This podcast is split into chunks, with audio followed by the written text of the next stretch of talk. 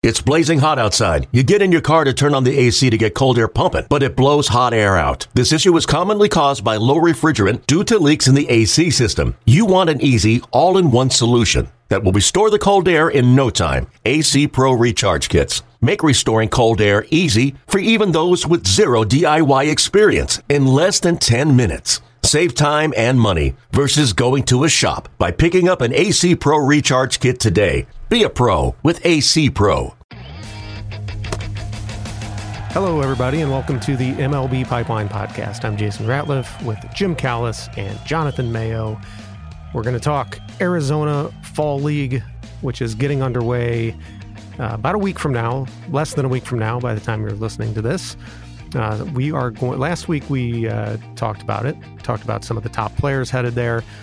This week we're going to look at some of the sleepers uh, some sleeper prospects that'll be out in the desert for the next six weeks. We're also going to look ahead, preview some of our end of year awards. We have the Prospect Team of the Year coming up. We have uh, the overall hitting and pitching prospects of the year. We have each team's hitting and pitching prospect of the year, a bunch of those things coming your way soon. So we're going to preview that a little bit. And we are going to look at uh, some of the 2022 draftees who had the best pro debuts this year. And then we'll wrap up by answering a question from anybody know? The post office. Incorrect. Jim? Are you talking about the person or the source? Yeah, the source. I, I, know because I pasted the question. I selected the question. So oh yeah, but, I, oh that's I'll, right. This I'll keep yeah. it a secret. I'll keep it a secret. Oh, we're not okay. Yeah, this week's this week's uh, mailbag question is slightly different uh, than usual. You're right. Well, uh, you got to stay tuned to find out. All right, Arizona Fall League, Jim, you are headed out there in a matter of days. Uh, the season as gets under. Yeah, as am I. Uh, season gets underway on the third Monday of October. We'll run six weeks, concluding with the championship game on what November twelfth, I believe. Sure. um, the week before that, the Fall Stars game, one of the best events of the year in Prospectum. Uh, both of those games, the Arizona Fall Stars game and uh, the championship game will be on MLB Network. Um, so we know there are 16 top 100 prospects headed to the Arizona Fall League. Uh, I believe it's well, not, I won't get. I, I don't know how many of the top 20 and 25, four or five.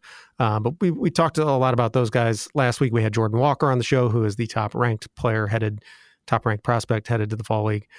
But we want to focus on some guys who are a little more under the radar. Um, and as we were preparing for this, uh, Jim was tooting his own horn. No, he, he, was tooting everyone's the horn. The pipeline horn. The pipeline horn. Uh, last year we did this story, and Jim, Jonathan, and Sam, uh, Sam Dykstra, nailed a lot of, of these sleeper prospects. As Jim uh, has kindly provided a little intro for me here to this section. Last year was the year of the sleeper, Jim says. Nelson Velazquez, Owen White, Juan Yepez, Elijah Donan, Logan O'Hoppe, all won major awards. Jose Tena won the batting title. Curtis Mead, Caleb Kilian also stood out, and Ezequiel Tovar flash potential. All so all of those guys, Jim, were in our story last year where we highlighted and predicted guys who were sleeper prospects? Not they weren't all in the story because Caleb Kilian and Nelson Velazquez were both oh, right. the Cubs, and I think we didn't have Juan Yepez.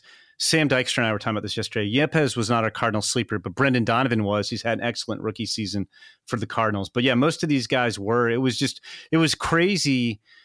I, I, mean, I didn't go back and do research on this, but I, I can't remember too many years in the fall league where you've had that many guys who weren't big name pro. It seemed like most of the dominant prospects were not necessarily big name guys coming in, and, and it's been interesting that we've seen guys like O'Hoppe and Tovar and Owen White have all joined the top 100 uh, this year after being you know relatively anonymous, at least in terms of top 100 acclaim going into the fall league last year.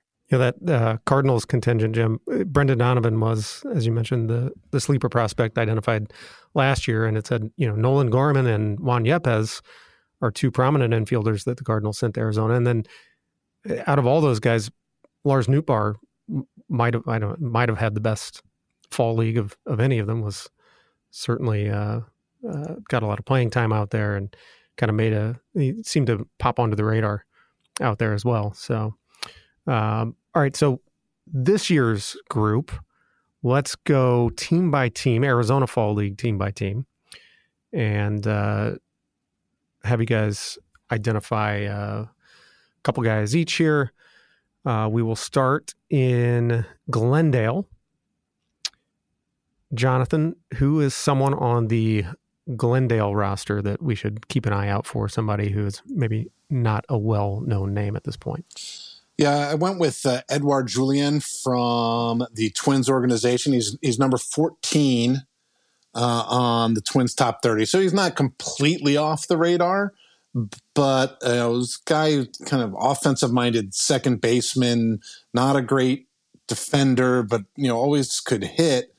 And he made the move up to Double A this year uh, and hit very well. 931 OPS. He hit 300, had 17 homers, drew a ton of walks, 98 walks on the year, stole 19 bases. They had just a very, very solid offensive year. The questions about his defensive home kind of still remain, but just in terms of the left handed bat for a guy who was a, a an 18th round pick uh, out of uh, out of Quebec. Um, he went to he went to Auburn. Sorry, first, but you know was a Canadian high schooler from Quebec. Went to Auburn, hit there, and then uh, uh, was able to be eligible for the draft in 2019. Went super late and uh, has already outperformed where he was drafted, and will be knocking on the big league door next year. He's got the uh, Canadian spelling of I don't know is this Canadian French? Yeah, Ed, Edouard. E D O U A R D. How was that pronunciation, Jim? I know you. Uh, did, you yeah, he was one of my draft guys. Uh, Edouard, you got it correct. And Julien, little, Edouard little Julien. flair on there. Very, no, very no, nice. Yeah, there was no flair from yeah. Jim. Edouard, no, yeah, no, Jonathan. Edouard Julien. There you go. Yeah, you, you couldn't you couldn't tell my five years of uh, high school French. Uh, yeah, I had, uh, did weren't uh, evident there. Jim Callis admitting he went to high school for five years. Interesting.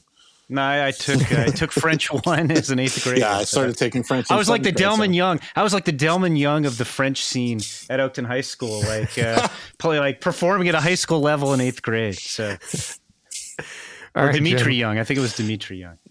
But anyway, the meat hook. Um, the meat hook. Oh, sorry, I got carried away with the French thing.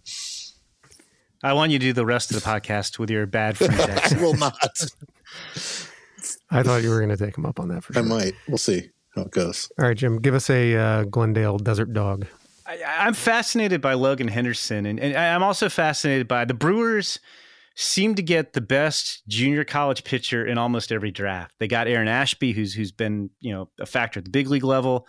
They got Antoine Kelly, who they traded for Matt Bush to the Rangers this year. They got my guy Jacob Misiorowski from last year's draft. You guys may have heard me talk about him about a thousand times in the podcast. And in 2021, they got Logan Henderson from McLennan Community College in Texas. He led national JUCO pitchers in strikeouts with 169 and 97 and two thirds innings.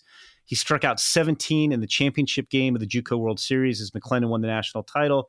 He was a fourth round pick, and he did not pitch a whole lot this year because he had not he had elbow surgery. It was non Tommy John surgery, but he came back and pitched 14 innings at the end of the year, and he's got you know I, it's funny. I, I, remember talking to Todd Johnson, the Brewer scouting director, about him about how Logan Henderson kind of fascinated me because um, you kind of wondered you know how he dominate as much as he did without huge huge stuff. I mean, he was 88 92 most of last spring topped out at 95 the JUCO World Series, but it's one of those fastballs with high spin rates and it has great carry.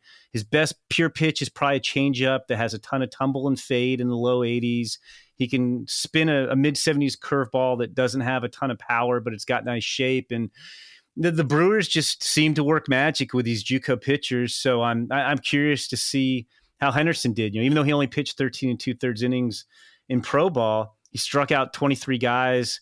Um, and, and, I'm really curious to see exactly how his stuff works and if he could continue to miss bats because he, he could be another one of these JUCO finds for the Brewers. All right. So that's a couple players from the Glendale Desert Dogs team to keep an eye on. That team, by the way, consistent of players from the following organizations the White Sox, Reds, Dodgers, Brewers, and Twins. Let's move on to the Mesa Solar Sox, uh, comprised of Cubs, Marlins, A's, Yankees, and Rays. Jonathan, in the words of a very wise man, who you got? uh, you know, one thing I think we, we, we haven't really pointed out, I don't think, as we've been talking about the fall league, is that you know the teams who home is being used, and if that's our spring training home, they automatically play there. So Mesa, for instance, the the Cubs are there, and the A's, even though they don't play in the same stadium. Anyway, uh, I realized I think last week when we kind of were breaking that down, we we didn't we didn't point that out. It's like Peoria, the when we get to it, the Mariners and Padres play there because that's their spring training home. Um, so I I'm going with Ryan Cusick, and you know. I don't know if a, a guy who was a first round pick just a year ago is a total sleeper, but he and JT Ginn are two pitchers that the A's got in in trades that they made post lockout and who haven't really been able to show who they are because uh, of injury. So I kind of lumped them together. But Cusick, uh, I'll focus on. Um, he's at 14 on on the A's top 30. He missed a huge huge chunk of uh, uh, this season with an oblique strain. So he only threw like 40 some odd innings, I think, 43 innings total, most of them in double A. Got knocked around. He had struggled with command, but the stuff is really, really big. They uh, they got him from the Braves uh, in the Matt Olson trade, and uh, you know I think the A's are looking forward to seeing who he really is, just because he never really got on track. But the stuff still is is unbelievable. He can be touch triple digits with a fastball with high spin rates. Uh, so he gets swings and misses up in the zone. Uh, he's focused more on the slider. Uh, he, last summer during his day, pro debut. You know, it was brief, but it was, it was a really good slider. Uh, it's mostly those two pitches. Um, there is a pretty decent changeup. That's something maybe we'll see him working on in the fall league. So I think that his time this fall could help kind of let him right the ship and and and kind of let him float back up towards uh, a more uh, I don't say elite level, but a higher level of pitching prospect than where he currently is. I like that pick, uh, Jim. I like your pick here too, and I think a lot of people are going to be uh, interested to see this guy. Yeah, he's he's my pick to win the AFL home run title, which I believe organization mate Nelson Velazquez did last year, if I remember correctly.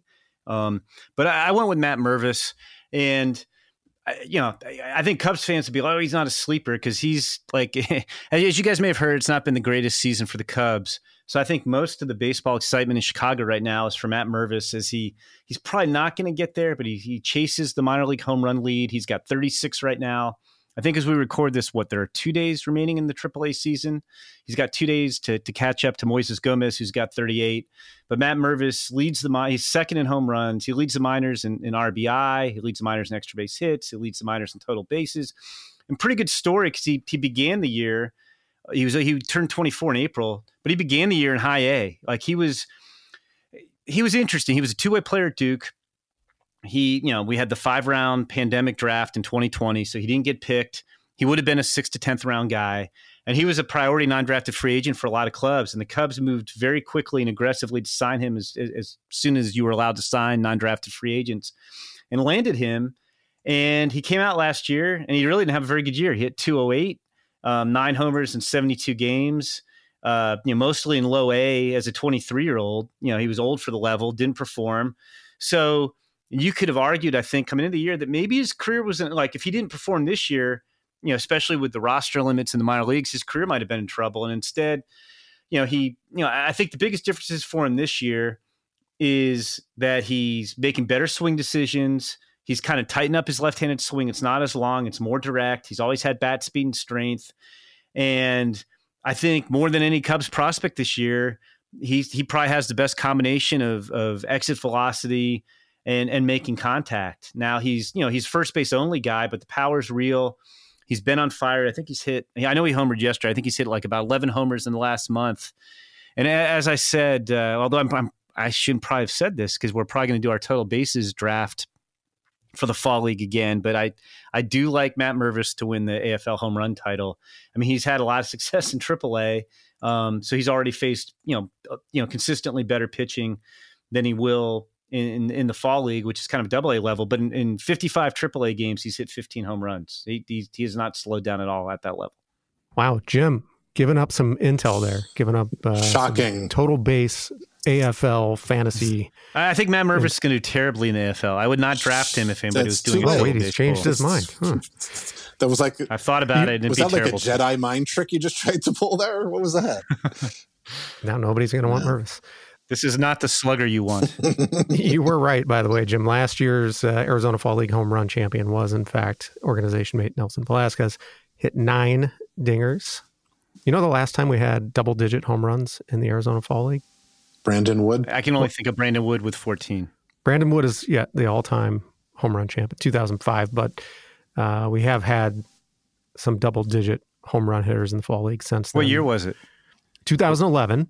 Uh, so before I went for MLB.com. Also a former Cub, but was not with the Cubs. Josh Donaldson? When he was in the Fall League. No.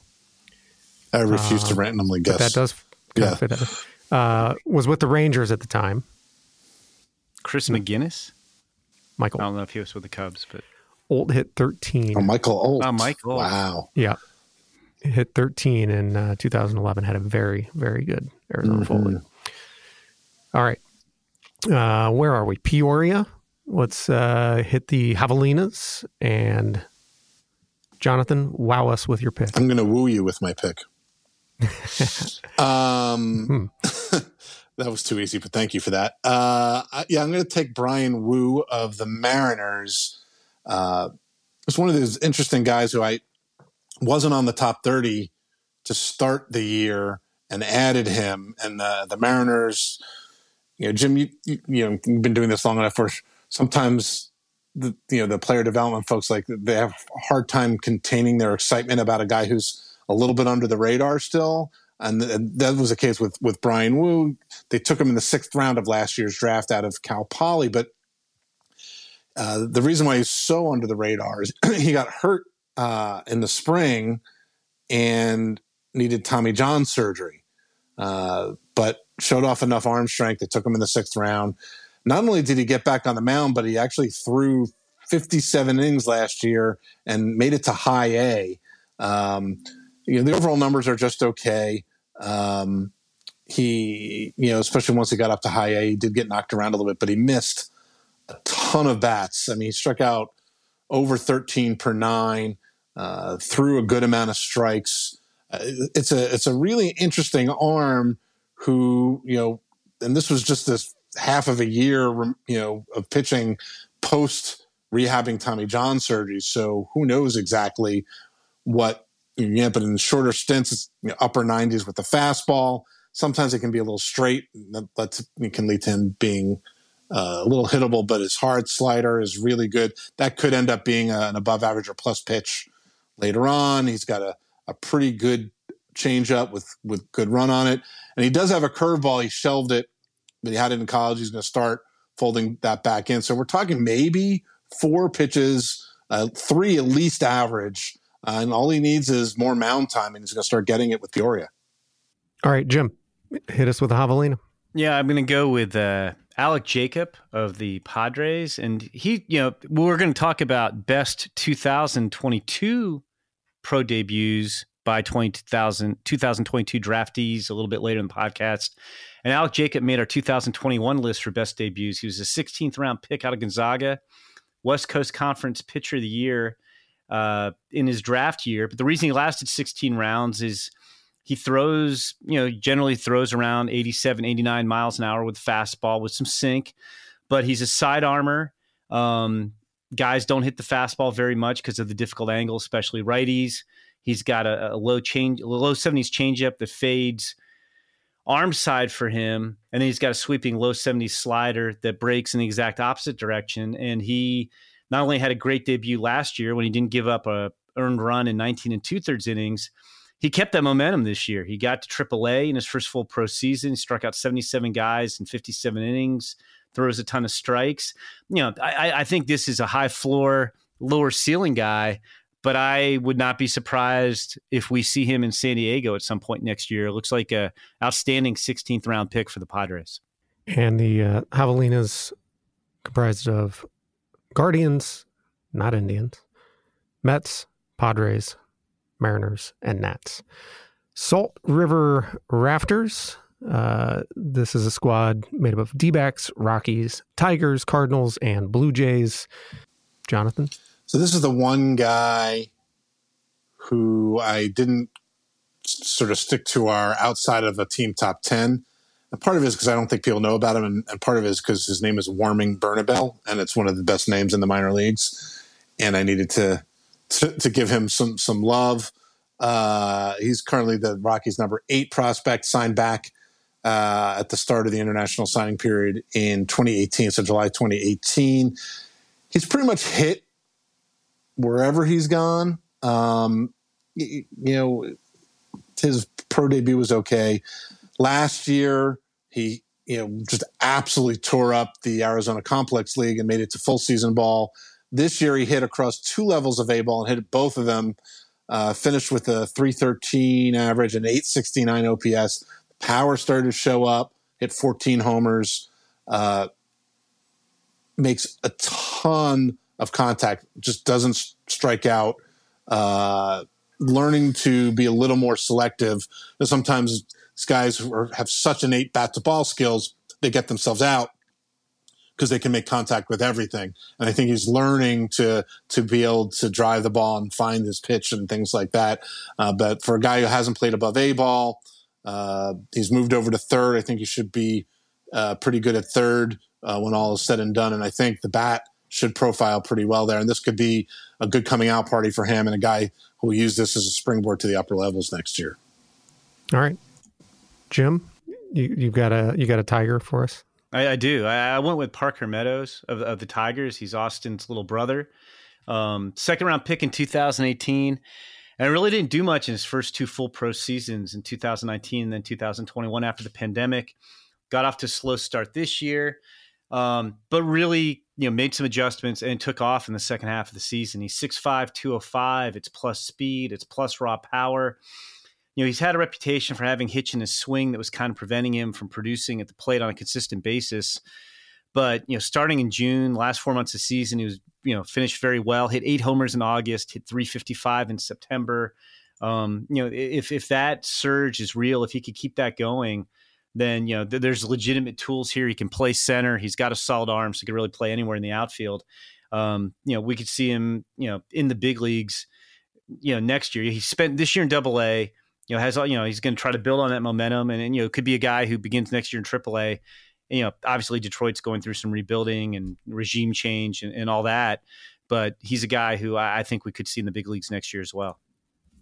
All right, Scottsdale Scorpions, Braves, Orioles, Red Sox, Angels, and Giants. Jonathan. Yeah, you know, so the Angels have had a you know a history of drafting over the last several years, especially a few years back. You know, uh, high upside, up the middle, high school guys, you know, good athletes, you know, a l- little bit of a risk reward. Um, and this year they're sending Kyren Paris to, to the fall league. And I think he is a good candidate to kind of have a little bit of a breakout. And even though he's coming off a bad year, dropped down to number 20 on their, their top 30 overall. And the overall numbers don't look great, except if you look at what he did when he got bumped up to double A for the last two weeks of the season, where he had an OPS of uh, 11, uh, 1151. Uh, he in our in our last version of our hottest hitting prospect for each team feature, he was the Angels pick. Uh, you know, because he hit 354 and slugged 60, 77 over that last month with six homers and seven steals. So I'm thinking maybe he's starting to figure some things out. It's a good power combination, probably see him play short and second base uh, in, in, the fall league. And it'd be interesting to see if uh, if maybe a light has started to to go off in terms of him tapping into uh, what are some pretty impressive raw tools that he that he brought with him. You know, ever since the Angels took him in the second round of the 2019 draft. Jim, you've got a guy who did put up good numbers this year, but in sort of limited time, and we haven't seen a lot of them over the past few years. Yeah, that that, that would be Thad Ward, a right-hander in the Red Sox organization. He was a reliever at uh, Central Florida in college, and they converted him to pro starter, and he's had pretty much consistent success except he had a, a, detour with the pandemic and Tommy John surgery. He was their minor league pitcher of the year, Boston's minor league pitcher of the year in 2019. Um, missed 2020 with the pandemic. Made two starts last year before he had Tommy John surgery. Came back this year and, and, and pitched really well. 66 strikeouts, 51 in third innings, 2.28 ERA at four different levels. Most of that time in Double A, where he had a 2.43 ERA in seven starts. Um, you know, his best pitch is a slider. He's got one of the better sliders in the Red Sox system. It's it could get into the mid 80s with late action. Um, he can throw for strikes. He can use his chase pitch, 92, 96 mile an hour sinker that gets a lot of ground balls. Uh, he's got a you know changeup that's in progress. Throws a reasonable amount of strikes. Um, you know, there is a big league future for him.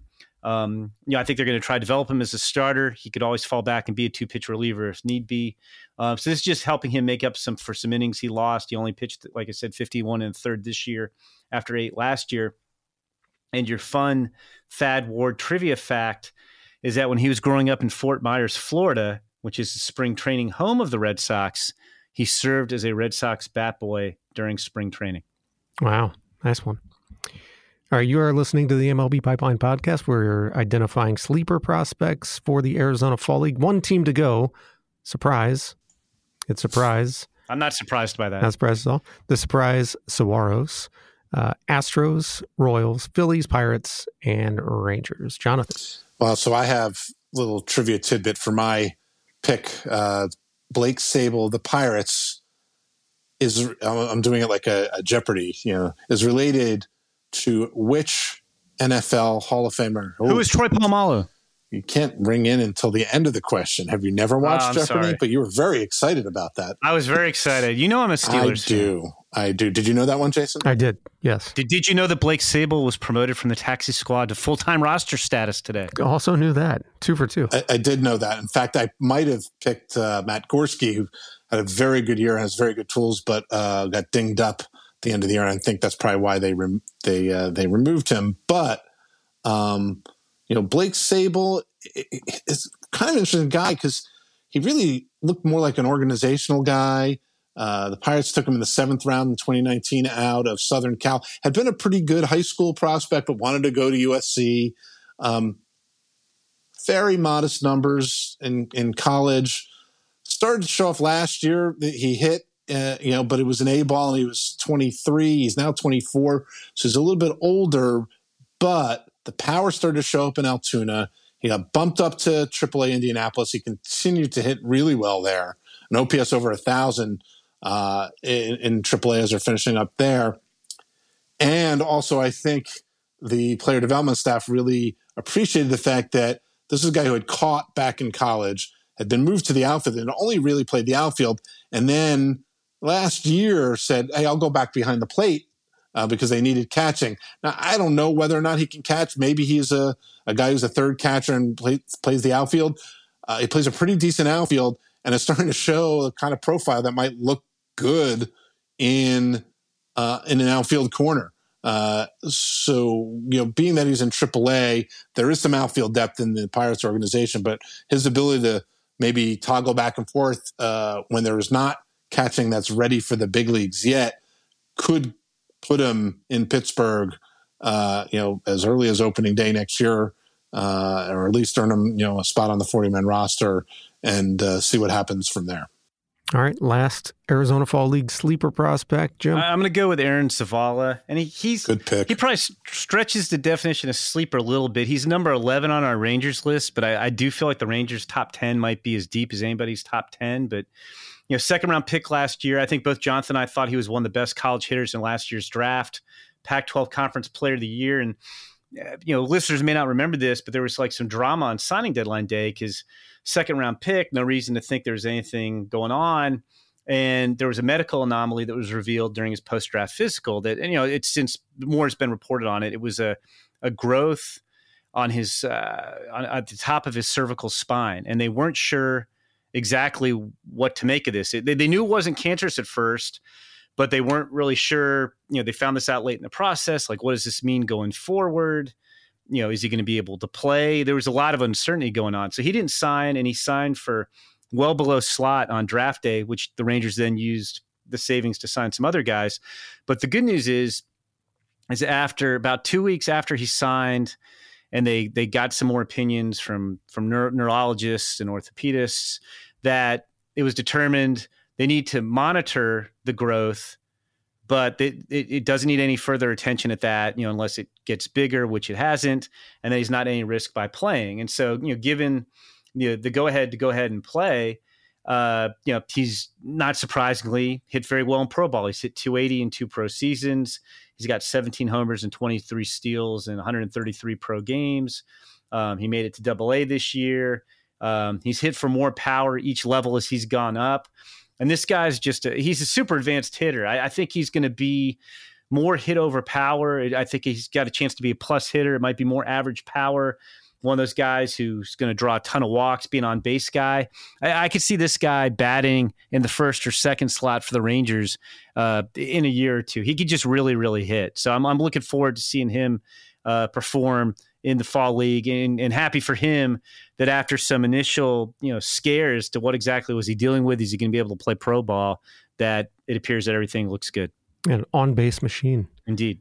89 walks in 111 games this year. All right that is a look at some sleeper prospects in the arizona fall league. Be sure to stay tuned to mlb.com slash pipeline. Uh, follow us on twitter. We'll be covering the fall league in depth on a daily basis. Uh, and also MLB.com slash AFL to get to complete fall league coverage.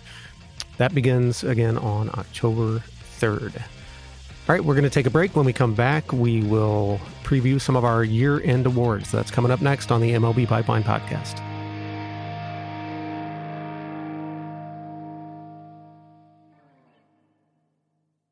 This episode is brought to you by Progressive Insurance. Whether you love true crime or comedy, celebrity interviews or news, you call the shots on what's in your podcast queue. And guess what? Now you can call them on your auto insurance too with the Name Your Price tool from Progressive. It works just the way it sounds. You tell Progressive how much you want to pay for car insurance, and they'll show you coverage options that fit your budget. Get your quote today at progressive.com to join the over 28 million drivers who trust Progressive. Progressive Casualty Insurance Company and Affiliates. Price and coverage match limited by state law. With threats to our nation waiting around every corner, adaptability is more important than ever. When conditions change without notice, quick strategic thinking is crucial. And with obstacles consistently impending, determination is essential in overcoming them. It's this willingness, decisiveness, and resilience that sets Marines apart. With our fighting spirit, we don't just fight battles, we win them. Marines are the constant our nation counts on to fight the unknown. And through adaptable problem solving, we do just that. Learn more at marines.com.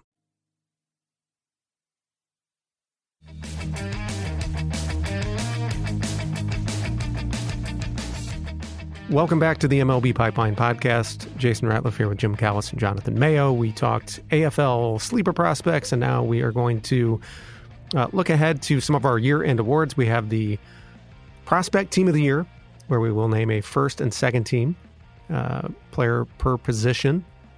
And then uh, we'll also have the hitting and pitching prospects of the year for each organization, as well as the overall hitting and pitching prospects of the year for 2022. Those are all coming your way within the next couple of weeks. And we'll whet the appetite a little bit here by previewing the prospect team of the year, where we're considering uh, everyone at each position, uh, but then whittling it down to the top contenders. Let's start behind the plate and look at some of the top contenders there Endy Rodriguez, Logan O'Hoppe, Edgar Quero, uh, of course, MLB's number one overall prospect, Francisco Alvarez. The three first baseman finalists in no particular order are Matt Mervis of the Cubs, who talked about earlier in the pod, uh, Kyle Manzardo of the Rays, and Niko Kavadas. Is that is that right, Jim? As our Red Sox guy? Yes, you pronounced that very well. Okay, uh, thank you very much. You should have done that in a uh, Greek. Five accent. years of Greek. Uh, uh, yes, that's it's all Greek to me. Um, uh, of the, the Red Sox, the, of those are the the three first basemen. And I'll, I'll give you the three second base finalists. We have Michael Busch of the Dodgers. I will use my my high school French here. Edouard Julien wow. of the Twins, nice. Who was also discussed earlier during the sleeper portion, and Enmanuel Valdez, who began the season with the Astros and got traded to the Red Sox.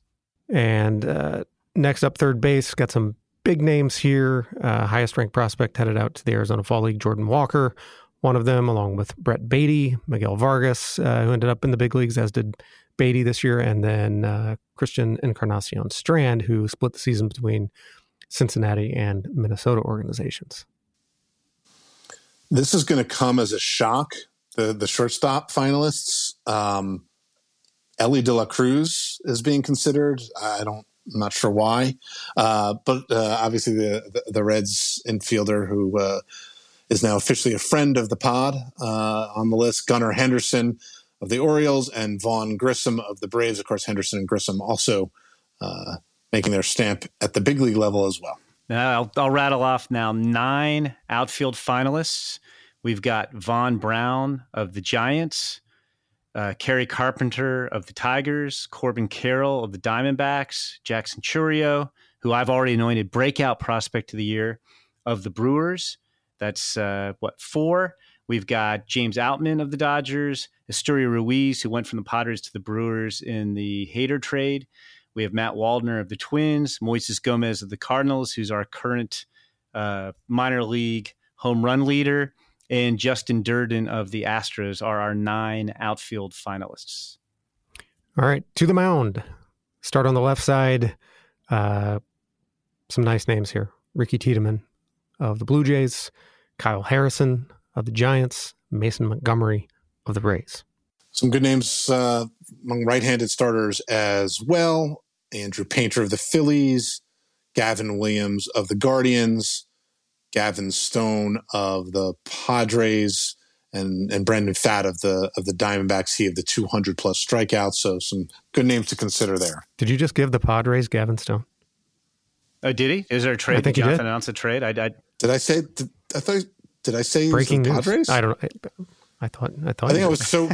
I was so intent on making sure I said Guardians for Gavin Williams that I may have just made a mistake. Gavin Stone of the Dodgers. My apologies. I may have just made that up. If I got that wrong. Yeah, it's it's all yeah, good. I, I, Better to be safe. I was in my head pr- practicing the pronunciation for one of the reliever finalists, and so I, I missed that. But uh, our three reliever finalists to wrap up our, our list of candidates for the prospect team of the year, we have Edgar Barclay of the Yankees.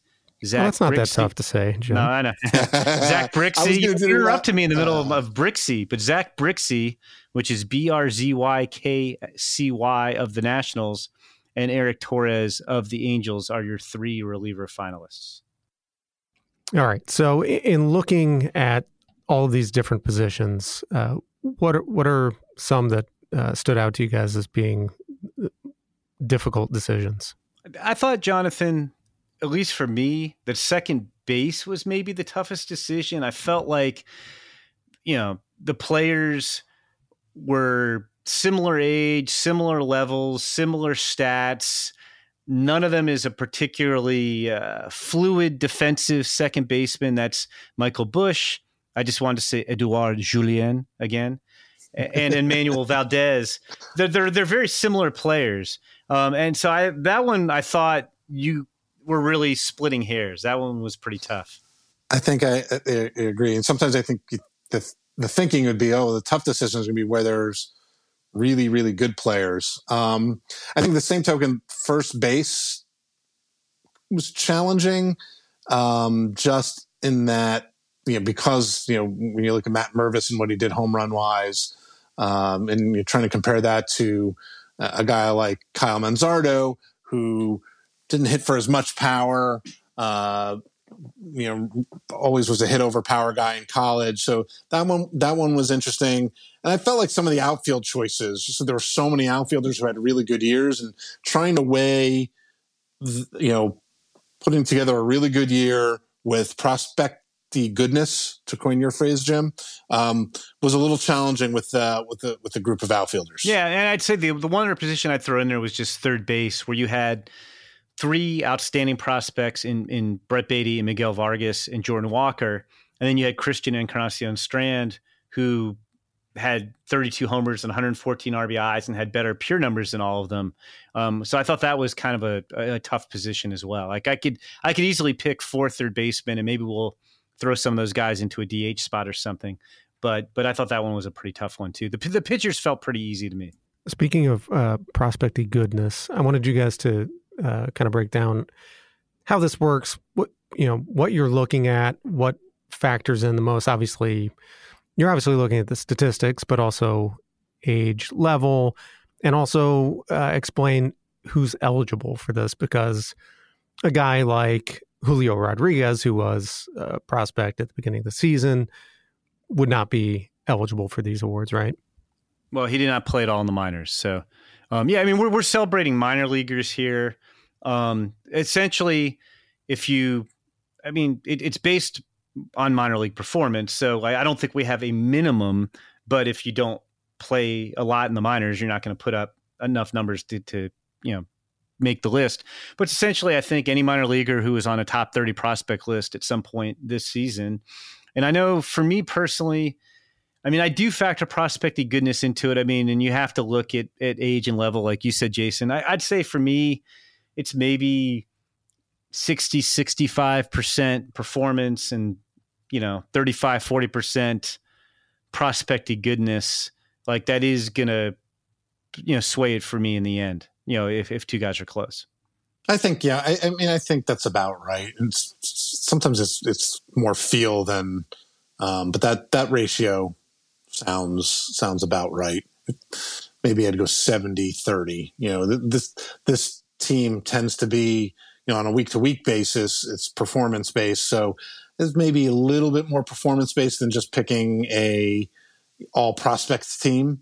Uh, you know, in, terms of, of, figuring out that the, the, sort of the the prospect part of it.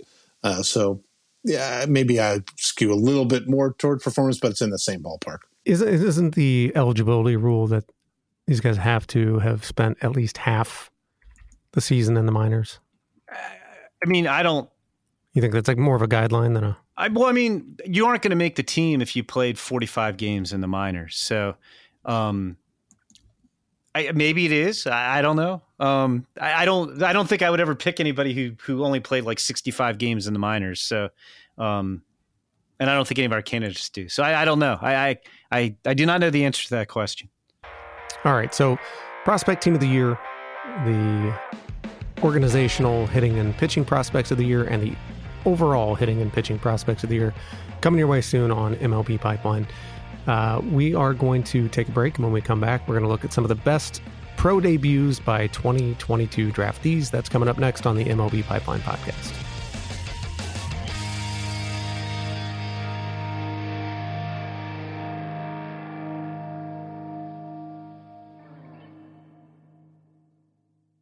Mother's Day is around the corner. Find the perfect gift for the mom in your life with a stunning piece of jewelry from Blue Nile. From timeless pearls to dazzling gemstones, Blue Nile has something she'll adore. Need it fast? Most items can ship overnight. Plus, enjoy guaranteed free shipping and returns. Don't miss our special Mother's Day deals. Save big on the season's most beautiful trends. For a limited time, get up to 50% off by going to Bluenile.com. That's Bluenile.com.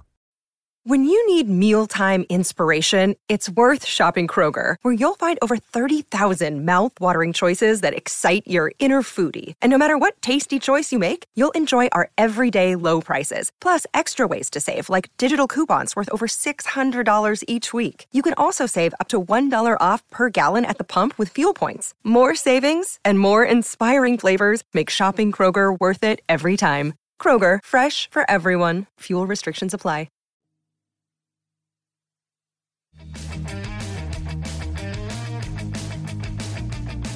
Welcome back to the MLB Pipeline Podcast. Jim Callis, Jonathan Mayo, I'm Jason Ratliff, and we are going to talk about some 2022 draftees who got drafted in July, made their pro debuts uh, this summer, and impressed. Uh, there's a story up on MLB Pipeline now uh, by Jim where he identified. How many players did you end up identifying, Jim? Because I know you. well, well, you know, I, when I looked at last year's story, I was like, geez, I did 15 guys last year. That's a lot. So I, I tried to cut it to 12, and then I kept discovering more guys. So I, I wound up going 16 deep. Oh, um, you're going to add one each year. I'm going to set a calendar reminder. This is a very Jason Ratliff thing to do for next year to see, make sure Jim complains about how he did X amount of players in this story time. Well, see, the, the thing was, I, I, felt like I had to be fair because like one of the guys I cited, Mason Barnett, had eight scoreless innings. I was like, oh, John Michael Bertrand had eight scoreless innings. I got to add him, and then I realized, oh, I only have one high school guy in this list. So I was like, oh, I'll get Cole Young on there, and it just kept growing. So, um, yeah, it's like it's a good thing I cut myself off. If you know, it might be up to twenty by now if the deadline had been today or something. All right, so we're, we're going to talk about the highest drafted player on the list and the lowest drafted player on the list. But uh, somebody else you wanted to talk about here, Jim? Yeah, I was going to give. Uh, if I, I, I, maybe most impressive debuts, if I had to pick the two most impressive debuts, the Angels sent at least three of their players out of the draft to Double A. Um, ben Joyce went there directly, third rounder. Zach Neto, their their first rounder, went there after some time in High A and they both thrived. I mean, Joyce, who we've talked about numerous times on this podcast because he hit 105 mile an hour with his fastball at Tennessee this spring and he averaged 101. He went to double A, um, only pitched, you know, one inning at a time. You know, kind of kept him, you know, handled him carefully like Tennessee did. But 2.08 ERA in double A, 20 strikeouts and 13 innings. Last two appearances, he struck out the side in both. So that was impressive. And then, you know, Neto, who you know, highest ever pick from Campbell, 13th overall, back to back Big South Conference Player of the Year, career 403 hitter in college. Well, he kept hitting, even though he, he played in high A and double A. He had a combined uh, 299, 377, 476, 15 extra base hits, and led all draftees with 44 hits in 37 games. So I thought it was very impressive that those guys not only survived going to double A, that both Ben Joyce and Zach Neto thrived in double A not even trying to rhyme. But uh, uh, I thought those were the two most impressive debuts for me. Either of you uh, get any reports or have you heard anything about uh, Joyce's velocity uh, at Double A? I have not, but I can do that and report back next week. There we go. Jonathan is Mr. Angel, as he's known in in the pipeline. Uh, That's true. Pipeline environs. He is angelic. Very kind of you, Jonathan hit us with uh you're gonna you're gonna give us the the highest. Yeah i'm gonna i'm gonna cherry pick right off the top um and jackson Holliday and he, he didn't play a ton right? It was 20 games total um when all said and done. Um 64 at bats. But it is always nice when especially if you take a high school guy number one overall and he goes out and um hits right away, and he did. He made quick work uh, in his time uh, in the complex league. Uh, hit over 400 uh, over eight games. Got moved up to finish out the summer in low A. The numbers obviously weren't as good there, but overall with a 911 OPS, uh, you know, in in those 20 games, and hits the ground running to hit full season ball full time next year. I don't think it would shock anybody. The you know the son of former All Star Matt Holliday, if he was the kind of high schooler that moves a little bit more quickly, ridiculous tools, the ability to stay at the premium position at shortstop uh, for for a long time. Uh, you know, got better as the spring went on. That's how he ended up number one overall. So very promising start, uh, and another elite level prospect that the Orioles were able to add to their already deep farm system. And I'm going to go with the other end of the spectrum, the the lowest uh, pick who made my top 322 pro debuts of the summer, uh, top 16, was Cameron Wagner, the Brewers, who was an 11th rounder out of Eastern Michigan. And he wound up, he led all draftees with three wins, 19 and two thirds innings. Most pitchers did not pitch much this, this summer, and a 24 to 2 strikeout to walk ratio while putting up a 1.83 ERA between rookie ball and single A. And he's an 11th rounder out of Eastern Michigan. And I was thinking that's kind of odd. I, you know, the way we split up the draft, Michigan's one of my states. And I was like, I don't remember anybody talking about Cameron Wagner. You know, 11th round pick isn't that low. You know, it's usually you target a guy you want to come out. That's first round on the third day of the draft, a guy you want. And and so I looked him up and he hadn't pitched this spring. And I was like, what's going on? And then I, I did a little bit more digging, talked, uh, texted uh, uh, Brewer scouting director Tod Johnson, who's always great about getting back to us quickly. And uh, and I said, hey, what was uh, you know, what was the story with Cameron Wagner? Like, why didn't he pitch this spring? I, I assumed maybe he'd been hurt or something, and he was academically ineligible, is what was going on.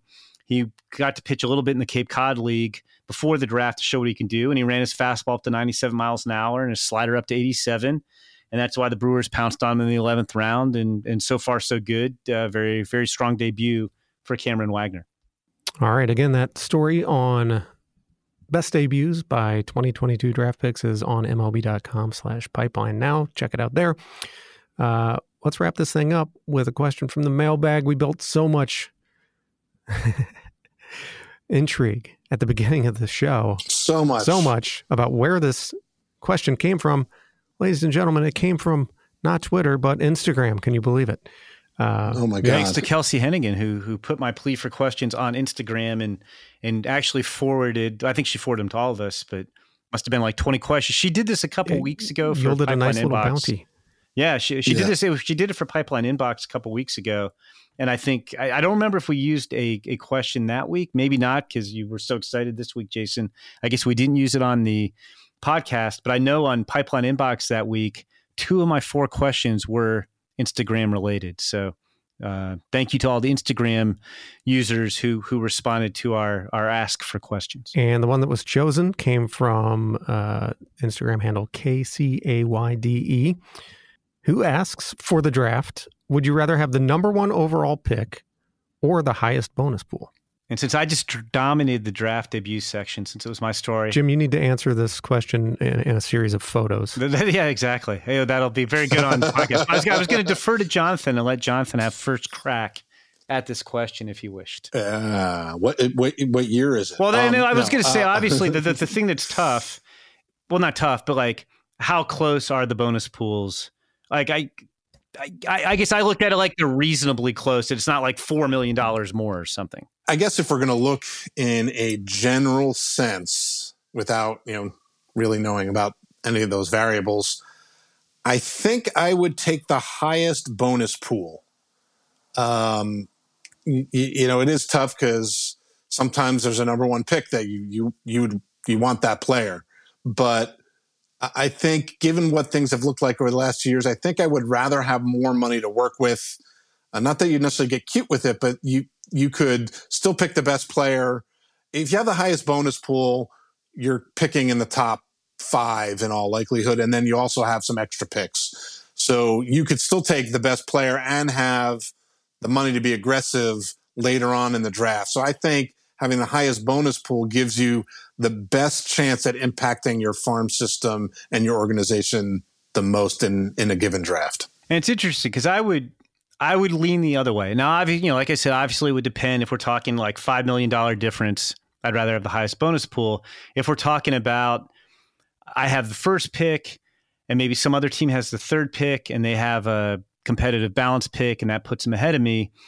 I'd rather have my crack at taking the guy who I thought was the best player in the draft from the standpoint of you can't always guarantee that guys you're going to want later are going to get there, that you can always push them there. But um, it's interesting. I mean, I guess if we if we neither of us have done the research, we could we could do an hour long podcast, Jonathan, where we we delve into what what bonus pool difference you know would we would we you know change our decision. But I, I, I would lean. That's next week. Yeah, exactly. a full hour. That and an update on on Ben Joyce's velocity. And we'll we'll do come up with some more French names to pronounce as well. But um, yeah, I, I think I would rather be able to get any uh, any player who I wanted in the draft.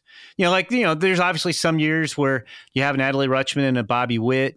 And, and, you know, it's a deep draft. And there's other years where there's a clear number one. I I would rather have the comfort of knowing I can have any player I want, and also the flip side is if I have the number one overall pick, I also know I'm going to have a high bonus pool as well. Even if it's not number one, I'm going to have a really good bonus pick, bonus pool. So I, I would lean that, but it's it's an interesting question, which is why we picked it. All right, thanks very much to Instagram handle KCAYDE for that question. And thanks to everyone for listening. Jonathan, you want to sneak something in here real quick? Well, we were speaking French. I want to throw in a little Hebrew. Shana Tova, Happy New Year to those who uh, celebrate uh, 5783, in case you're keeping track on the Hebrew calendar. And that is a wrap for this week's MLB Pipeline podcast. Don't forget to subscribe on Apple Podcasts, Spotify, or wherever you get your podcasts so you don't miss an episode. If you're enjoying the show or have any suggestions, leave us a rating and a review. Thanks for listening, everybody. See you next week.